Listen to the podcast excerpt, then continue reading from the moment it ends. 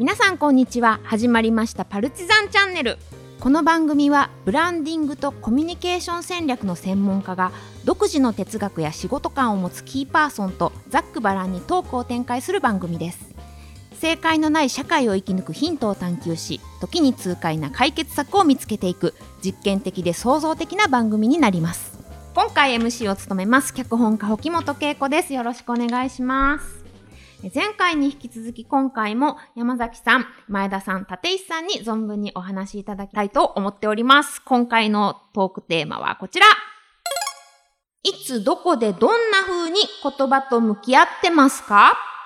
過去2回ね、言葉をテーマにお話を伺ってきたんですけれども、え今回はそんな言葉をいつ、どこで、どんな風に考えたり生み出したりしていらっしゃるかっていうのをお伺いしたいなという風に思ってます。えー、ベートーベンの話なんですけれども、ベートーベンは、一杯のコーヒーはインスピレーションを与え、一杯のブランデーは苦悩を取り除くという格言を残しているそうです。えー、コーヒーにね、すごいなんか並々ならぬこだわりがあったということで、毎朝必ずコーヒー豆の数を数えて、きっちり60粒の豆を自ら引いて飲んでたらしいんですけれども、それも59粒でも61粒でもダメで、そういうこだわりとか、それに取り組む時間みたいなものが、まあ彼に後世に残る音楽を作らせたのではないかなというふうに思うんですけれども、皆さんにもこう、そんなこだわりみたいなものがありますでしょうか？ということを今日は伺いたいなと思ってまして、普段どんなタイミングに、どこで、どんな風に考えをまとめたりしてるかっていうのを場所とか時間帯とか、なんかこう、さっきのコーヒーみたいに欠かせないアイテムとか音楽とか、そういうのあったらぜひお聞かせいただきたいなと思っております。では今回は前田さんからぜひ細かいお話をいただけると細かいお話。細かいお話。何時何分何秒にこんなことやってますみたいな。えー、5時49分ぐらいですかね。はい。降りてくるのが。あ、言葉がね。朝の。朝の。はい、明け方が多い気がします。えー、えっ、と、夕暮れもあります。うん、で、夕暮れから明け方まで、いわゆるその、暗くなり始めて、明るくなり始めるの間に、言葉っていうのが降りてくるには、僕は理由があると思っていて、自己陶酔をしやすいからだと思います。周りの風景がぼやけてくるんで、自分の考えるイマジネーションが逆に言うと、輪郭がくっきりしてくる。で、俺、なんとか自己陶酔型の人間なんですよ。いわゆる勘違いで生きてきたところあるんで、これから違う勘違いしていきますけども、うん、その自己陶酔してるときに言葉っていうのが出てきたりすることが多いなっていうような感じですね。だから、そういう時に例えばね、今、家に風呂あるけど、ま、昔なかった。まあ、立石さんもなかったと思うけど、あ、家が風呂やった家、家が旅館やから。家が旅館やから。旅館やから。風呂のない旅館なんかだけど。で、あの、銭湯行くやん。で、銭湯に行ったら、前を、お母さんと、多分お兄ちゃんと妹が歩いてるとするやん。うん、なら、お兄ちゃんも男風呂入るわけや。うん、で、お母さんと娘さんは女風呂入る。はい、けど、お兄ちゃんのが早出てきよんね。これ冬の、冬の夜やで。うんけど、この子ガタガタガタガタ言いながらずっと待ってんねこの二人。うん、で何も言わんと出てきたら、ええー、風呂やったかってお兄ちゃんがお母さんに声かけて帰っていくのを見て文章書いた人。うん、それで文章書いた。で、その時の文章のこだわりは一個、二つしかないで。僕の中やで。リズムと匂い。めっちゃ大事なことやと思います。だから、意味とか、うん、そういうのを全部写真すんね、ん。リズム感と匂ってくる感じの文章を書く。うん、で、これはどこ、どこでそういうの思ったかっていうと、長い花粉です。長い花粉。長い花粉を暗唱してました。だから、もう忘れたけどね、全部。だから、長い花粉の文章はリズムと匂いやった、じゃないかなと自分で思ってたんで、そういうふうにして言葉と向き合ってた時期があって、集中的に、大学時代ですけどね。それを私は和風ローマンって呼んでたんですよ。うん、和風ローマン。うん、和風ローマン。ローマン。うん、ロマン、ロマンね、和風ロマンね。今ちょっと歯が6本抜けて、あの、喋りにくいんでね、ええ覚えといてね、初回の話。文章は、その匂いとリズムはめちゃくちゃ賛賛成します。はい。脚本家の保木本さんが、ありがたいね。拍手しちゃったんですけれども。で、この考え方が僕にとっては、役所における仕事の最大の障害だったんですね。役人の書く文章は逆なんですよ。意味があって、誰が書いても同じですぐに分かってって世界は、リズム求めたあかん。匂いはもう完全に無臭で頼ますみたいなんですよ。ああ、そうですね。これがもう本当に、あれでしたね。もう書けなくなりましたね、だから、文章。その自分を取り戻そうとしてんだけどね、今。うん、まあ無理かもしれへん。なるほど。大丈夫。大丈夫か大丈夫よ。大丈夫だと思う、俺。これから。これからや。はい。いや、すごい素敵。ありがとうございます。じゃあ、立石さんお願いできますでしょうか？はいはい。えー、っとですね、言葉に向き合うってなったらね、あの、僕本読むことよりも会話だったと思うんですね。育った環境が、あの、いわゆるその、まあ、旅館の宴会とかそういうふうなところの晴れの世界ばっかりで育ってるわけですよね。でそうすると、やっぱり言葉を聞くことによっての言葉の印象が強くて、本は大好きでだいぶ読んだとは思うんだけれども、そこで入ってくる言葉よりも、直接聞いて耳から入ってくる方が僕はか、あなんていうのかな、その言葉に対して反応できやすい人間だっていうのは途中から気づいてましたね。それで、それ以降、なんか人とのミーティング、会合、人と会うことっていうのがやっぱやたら多いし、でそれの振り幅も大きいんですよね。いわゆる、まあ、前さんいてはるから分かってもらえると思うけど、本当に、えー、中小企業のとか小規模の父ちゃん母ちゃん企業から、今、いわば経産省行ったら、東大出てって言ってるところまでの振り幅なんですよね。うん、ね。この振り幅の中で十数年生きてきたら、なんかね、言葉の振り幅もどんどん大きくなっていってて、うん、それでそこで入ってくる、耳から入ってきた言葉がどんどんどんどん蓄積されてて、それで喋ったり会議で話すときに、その言葉がその瞬間につながるっていうのかな。うんうん、それまでつながってなかったのに、なんか人の言葉聞いてて、次につながっていく映像が見えるぐらいつながるんですよ。へあ、そうか、あの時の言葉出てきたから、あの時の言葉とこの言葉つないだらこうなるな。それ、それがなんか本当に制作に実際になってるのもいっぱいあるから、うん、なんか僕の場合はどちらかというと言葉っていうのは人との会話、うん、それは前何回かの話で言ったけども空気感だし、それはひょっとしたら匂いもそうだし、うん、うん、目に見えない何かの中でなんかその言葉が紡がれていってるっていう感覚はものすごく強いですね。その、なんか一人でどこかで考える時間がとかいうことではなく、もうまさに現場で生まれてるというそうですね。だから移動なん、うん、移動が僕一人が多い多いはずなんだけど、うん、その移動の間ってあんまり言葉出てこないですね。へえ。うん。あの間は割とぼーっとしてるのも多いし、あ、音楽聴いたり、人の講演聞いてるのはそれなりにある、あるけども、それぐらいのもので、それはだからインプットしてるだけかもしれない。うん、で、で、その講演と会議とか、そういう本番のとこ、時に、いきなり繋がるんですよね。へだから、前田さんとの時もそうやったけど、中小企業政策審議会って言ってるところに、前田さんと一緒におった時に、その瞬間になんか繋がるんですよ。無意識的に繋がるんですか？あ、そうそうそう事前に一人では考えてないっていう。考えてない。へ言葉と言葉が、なんか絡み合ってるから、その、その瞬間繋がるっていう感覚かな。それなんかすごい不思議な感覚です。だから自分も不思議なんだけど、うん、それ、それが最も、なんていうのかな、理解を得られたっていうのかな。うん、自分が紙に書いたり、なんか書いてたりするものを持っていっても、その通りにならへんから。まあ、そりゃそうですね。うん。そ、そこと違うところでやる方がいいなっていうのが、経験則で学んだのかな。へパワーポイント作られへんっていう理屈になるんだけどね。ああ、そう、ええー私は結構一人で考えてしまう方なので、その考えてなかったものが、なんかこう時間を飛び越えて、ふっとこう糸が繋がるみたいなすごい不思議な感覚がします。僕はなんとなくわかるね。うん、うん、なんか繋がる時あるよね。多分、多分そうよね。うん、そうよね。繋がるな。あの時、あの、町工場で聞いた話、今、立石さんの言った話一緒やなと。そうそうそう。それそれ、その感覚。な？その感覚。今、電流流れたわ。そういうことあるかも、うん。あ、電流流れた、その感覚。電流流れた感じ。その感覚。電気ついたな、今。うん。あるね。無意識的につながるみたいなのは確かにありますね、うん、ずっとそのこと考えてるからかもしれないんですけど。一人で考えるどこで考えるの？もうどこでもですね、常に何か考えてる気がするし、うんうん、でも、なんか代謝が良くなるからか、お風呂とかトイレとかすごい思いつく。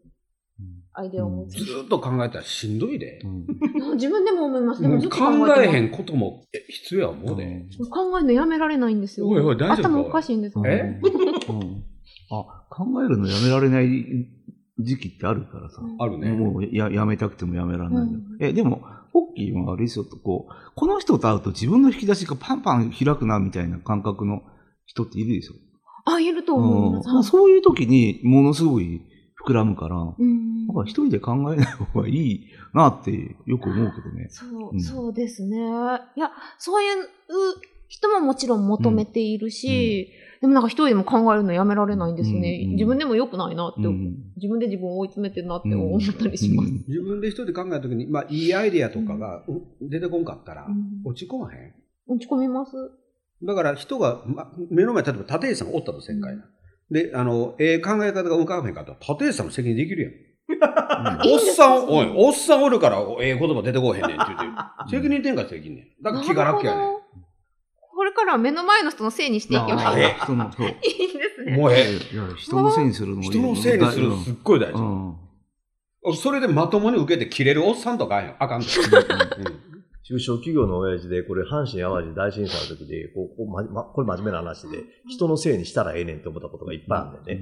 うん、何かっていうと、経営者が、まあ、僕もそうやけど、物やめないかんとか、倒産や破産やしんどいって言ってる時に、それ前からしんどかったのに、震災を理屈にして、した方がやめやすいのよ。うん、人って何かの理屈がいるのよ。そうですね、理由が欲しい。それを、なんかすごいまともな人たちとかさ、すごいちゃんとしてた人たちってさ、君は震災が理屈とか、東日本大震災とか、コロナのせいじゃないのに、コロナのせいにしてやめたいって言ってないかっていう人がいるのよね。うん。ええやないかと思うのよ。うんうんうん。それをなんかあかんっていう風潮ってどっかにあってね。うん。僕そんなん違うと思うのよ。そんなん、その人がほんまに違うことであかんかったかもしらんけど、うんもうコロナのせいだ、東日本の震災の時の震災のせいだ、洪水や淡路淡路の震災のせいにして、それでやめて、それで次のスタート切れるんやったら、そんでええやんって思うんだよね。それこそ僕はいつも経営相談の時言うんだけど、そんなんコロナのせいにしたらええやんって。うん、あんた悪ないからコロナ悪いんやでって、あえて言うようにしてるもん。その方が人楽やもん。そうですね。うん、なんか前回のお話じゃないですけど、なんか知らんけど、こう、努力とか根性とか。うん、そうなんね。ね今のね、田さんの話で、まあ俺も中小企業長いてね、思ったのは、中小企業をやってる経営者の人とか働いてる人の気持ち楽にせなあかんときに、頑張れとか言ったら、おうなんねんで。で、楽にする中に、もう事業をやめるっていう選択肢を作ったらなあかんねんで。あでもそう、はっきり言ってもらえると、やっぱ責任感の強い人が多いだろうから、そういう言葉をもらうことも大事。だってほんまに、ほんまにそのせいでええやんって思ってるもん。うん。いや、なんか人のせいにすら、私的にもなんかちょっと、ひ、響いた。どんどんどんどん人のせいにして。ありがとうございます。あ、じゃあちょっと、戻って、ロリさんのお話も伺いたいんですけど、どんな風に言葉と？あの、言葉で仕事してるんでいろんなことは思い浮かぶんだけど、うんさっきリズムって話になった時に、うん、本当にそうで、これある時から、あの、もうそのリズムが浮かんできて、リズムに歌詞を乗せてるように文章を書くっていう感覚に、うん、ある時期からなったの、ね。で、あの、だから、あの、謝罪文とか、あるいはもっとその、えー、まあ、人に何かを広めるための、まあ、メッセージ文だったりとかっていうのも、あの、もう降りてくるんです、そのメロディーが浮かんで、うん、で、一応もう書かなきゃいけないポイントとか、ここでこういうふうに、あの、感じてもらうとかっていう戦略はあるんだけど、でも、そこに、そのリズムに気持ちよく、あの、乗せないと、自分も気持ち悪いっていうのがあるんで、うん、そういうふうにやってて、でも結構同じようなことを考えてる人がいて、リズムの悪い文章を書くっていうのは人に失礼だっていう、はっきり言ってる人がいるんで。わかるよな、読んだ時。いや、もう読んだ時わかる。で、わかるあの、どっちかっていうともう子供の時口下手だったんで、でも言葉で人を動か動かせるっていうか、言葉では理解してもらえるなってことに気づいて、割と文章を書くようになったんだけど、小説家になろうと思ったことはなくて、うん、なんかでもその、書いた言葉とか表現で人の意識が変わるとか、なんか、あの、大事なことの順番をその人が変えてくれるとか、うん、みたいなことがすごく面白くって、うん、だから、あの、この二人にも話すんだけど、もう小学校でも読書感想文必勝法とか、作文必勝法っていうのを確立して、もう作文必勝法、作文は子供のあの、変化を担任が感じたいっていうところが目的だから、心にもないことでも、その自分が、あの、その体験をする前は、あの、いかに白が浅かったかみたいなことを反省して締めくくるみたいなね。で、その変化に担任の先生とかがさりげなく登場するとね、変化にコミットした、あ、俺もなんか出てきてるな、みたいなのね。だいたいいいい点がつくみたいなね。うん。あ、でも、あのー、なんか、言葉一つで人が希望を持ったり絶望したりとかって、うん、本当に、あの、思うので、それはすごい上手に、あの、使いたいなっていうふうには、あの、思うので、うん。だまあそういう、こう、いつも、うん、なんかリリズムみたいなのは意識しながら文章書いてます。うん。いや、謝罪文とか、匂いとか大事そうですよね。あ、うん、でも、うん、あの、それも、だから、厳しめが注がれてる時って、うん、こいつちゃんと何に謝ってるのかとか、大事じゃないですか。うん。うん、あとかね。って言った時に、まあこのぐらいで勘弁してやろうかなみたいな気持ちになってもらわないといけないけど、でも謝る気がない人の手伝いは絶対できないですね。そりゃそうよね。そりゃそうよね。何、何悪いことしました？でもしょうがないから言っとかなきゃみたいな。ああそんな感じな、っていうような人の仕事はちょっと受けづらいですね。うん。そういうこともあります。うん。で、まあ、ポジティブな PR でも、なんか、これが世の中に出て、誰が嬉しいの？みたいな、仕事もやっぱできないなと思ってて。いや、自分がもう、こんなものが伝わってないなんてもったいないと思わなきゃスイッチ入らないですよね。うん。まあ、それが、言葉ってそういうものというか。うん。うん、そうすると言葉が降りてくる。で、うん。ローリーさん普段どこで原稿書かれてるんですか？あ、まあでも、あの、でも浮かんでくるのはぼえーっとしてる時に浮かんでくるんで、で、あの、パソコン向き合ってて、なんかくたびれて、基本だらしないんで、なんかソファでぼえーってした時に、あの、パッて浮かぶんで、で、ですぐ忘れるからメメモを取るとか、またパソコンすぐ打つとか、みたいなことはすぐするんで、あの、降りてきたものってすぐいなくなるんですよ。だから、そこはすごいね、気を気をつけて。いなくなる。いなくなったことだけを覚えてるのね。いなくなる。喪失感ばっかり上級する。俺今のね、あの、ロールの言葉で、こっち気なの、ボエットってことだけど、それどこかの方言。え？ボケットじゃなくて、ボエット。ボエってしないみんな。ボエっていう言葉。ボケいや、あ、自分では使わないですね。え？意味はボエ？ボエットボヤットやいやいや、ボケ？ット。いや、あの、ボエットの方が、あの、ボケッとするよりは、ちょっと考えてる感じですね。ちょっとそれの方が、なんかその、なんちゅうかな、湿った感じするよな。ボエットの方が。ボエットの方が。うん、なんか匂うよな。え、そういうことですよね。匂いってそういうことだなって思います。うん。いや、つまり、思考を完全に停止してないんだよ。だから、あの、ちょっとアイドリング状態になんかなってるみたいなのが防衛。防衛な。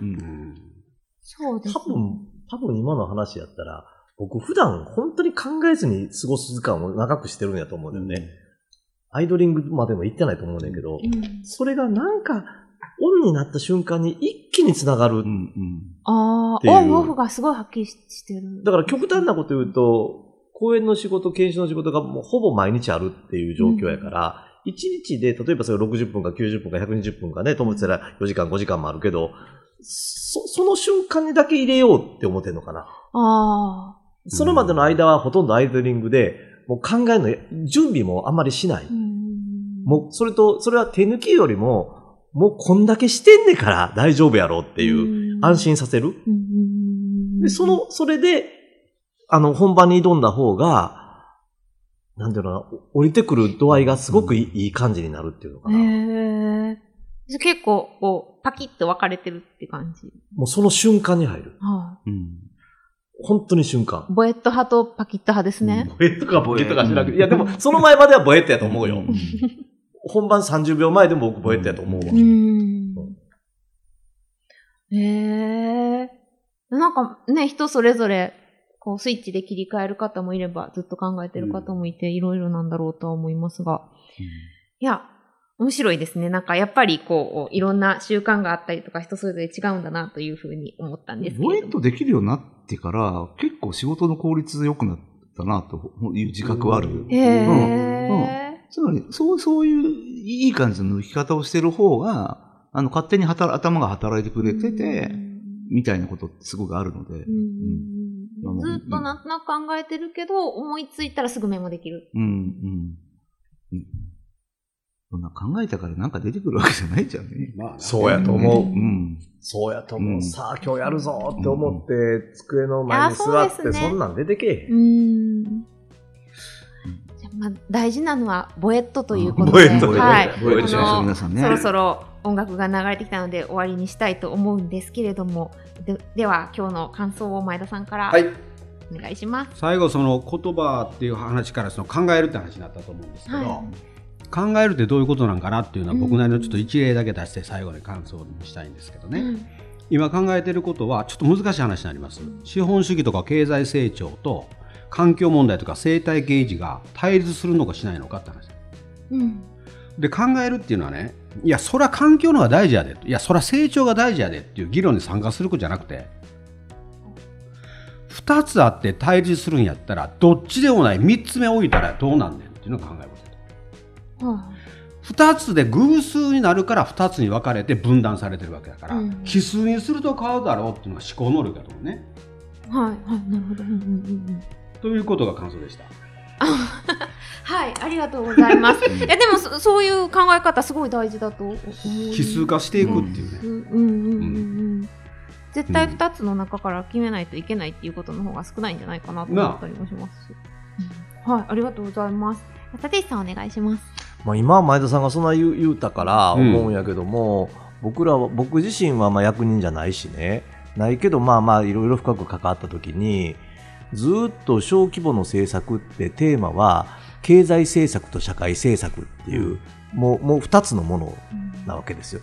入り込みすぎたら社会政策ちゃうか言われるっていうところの、いつもそこの狭間におったから、今の言葉聞いてて、まあ、まあ、新資本主義というか、それ、そんな話もいろいろあるけどもね、あの、そういうふうな、今までの概念では絶対こう、もう、できないところに今、物事がいろんなものが来てて、うんでそれがそんなことも昔も言われてたんだろうけれども本当に今来たん違うかな2020年あたりから、うん、本当に今来てて今日本においてもそういうことを真剣に考えなくてはいけないフェーズに完全に来てしまったっていうのをすごい思ってるんですね、うん、だから、まあ、その役人の人は役人の立場があるから政治家もその立場があるからそれとは全然そのそんな立場の全くない人間だからそこで言えること、聞いてきたことをもうちょっと反映していかなあかんのかなって。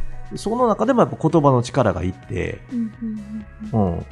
あの、役人に響く言葉。政治家に響く言葉。父ちゃん母ちゃん企業の経営者に響く言葉。これ全部違うんで、それをやっぱり僕、ちゃんと自分の中で取捨選択しながら喋っていくこと大事なんちゃうかなって、そういうことを今なんか思いましたね。今おっしゃったね、ちょっともうちょっとええかな、いいかな、大丈夫かな。経済なんですか社会なんですかという2つに分けようとする構造が問題で、そうやろね。どっちでもないんや多分中小企業政策って、どっちかでないとあかんって誰も決めてへん、そうやね。でどっちでもありどっちでもないかもしれない、あともう一個あるのは国と地方という言葉も大概言葉って2つ並べて対立させて分かりやすさを追求するのよ、言語構造っていうのは、これが自体が間違ってると思う、うん。なるほど。なるほど。そういう時代じゃなくなってきたんですと今の立石さんの話じゃないけど。一人の人間なんやから中小企業の経営者2つのまんじゅう一緒に答えらえやないかって話だからそういうことがでくと言葉の側からすり寄っていかないと対立煽って答えが出ない方向になっていく。と。言葉選びが難しくなってくる。なんか今ね、まあ、もうこれ以上深掘りしないけど喋、うん、ってたらまた同じようにすごいつながったね今言葉が、うん、今までの十数年間の議論がどっかにバーッとかつながっていくような構図がなんか今感じたね僕は。うんいや、なんかちょっと伺いたいお話ばっかりなんですが、えっと、うろりさん、今日の感想をまずは。はい。まあ、あの、言葉っていうことで、その、こう色気のある文章を、まあ、いつも作りたいなと思って、それはもう人を気持ちよくその気にさせるとか、スイッチ入れるっていう、うん。で人ってやっぱ自分で決めて何かをしたって思いたい生き物なので、そういうところを、あのー、すごくこう気分よくアシストするみたいな、あの文章ってあのすごくこう適度にいい力もあるし、色気もある文章だと思ってます。ただ、は一方で、あのもう隙のない文章とかっていうのも子供の時から好きでなんかねやたらこうあの判例ジャーナルとか、なんかその判決文みたいなのをああいうあのもう偶の音も出ない隙のない文章って、なぜか惹かれて、うん、だからなんかあの人様が作った文章でもあもうこれこういうふうに言ったら誰も偶の音も出ないなみたいな文章っていうのもまたなんか素晴らしい色気があるなって思ったりするんだけど、前じゃそういうことない。あるね。うん、俺今の話聞いた時にちょっと言おうかなと思ったんやけど言葉は使いようによっては戦争を起こして人を殺すから、うん、そうですね。その負の部分をうまくオブラートに包むっていう話がな、色気とか、うん、匂いとか、リズムっていう形にしとかんと、正しく喋ろうとかいう感じになると、うんうん、正しくないやつが出てきた時に攻撃的になってまうやん、そうね。そうね。だからそうなるとやっぱり何のために言葉にしたかわからないなっていう気がするな、攻撃するものではない、そういうもんじゃない。そうですね。そのために確かにそういうのが必要必要というか色気だったりとかが大事にな、匂いとかが大事になってくるのかも。色気もすごい私も意識してます。すべ、ての文章を官能的に書きたいと私は思っています。いいね。素敵ですね。いいですね。いろいろと気になるお話もさっきもあったので、そのなんか概念に収まらない変化みたいなものがどういうことになっていくのかみたいなことも伺いたいなとまた思います。というわけで今回はこれでおしまいにしたいと思います。皆さんありがとうございました。ありがとうございました。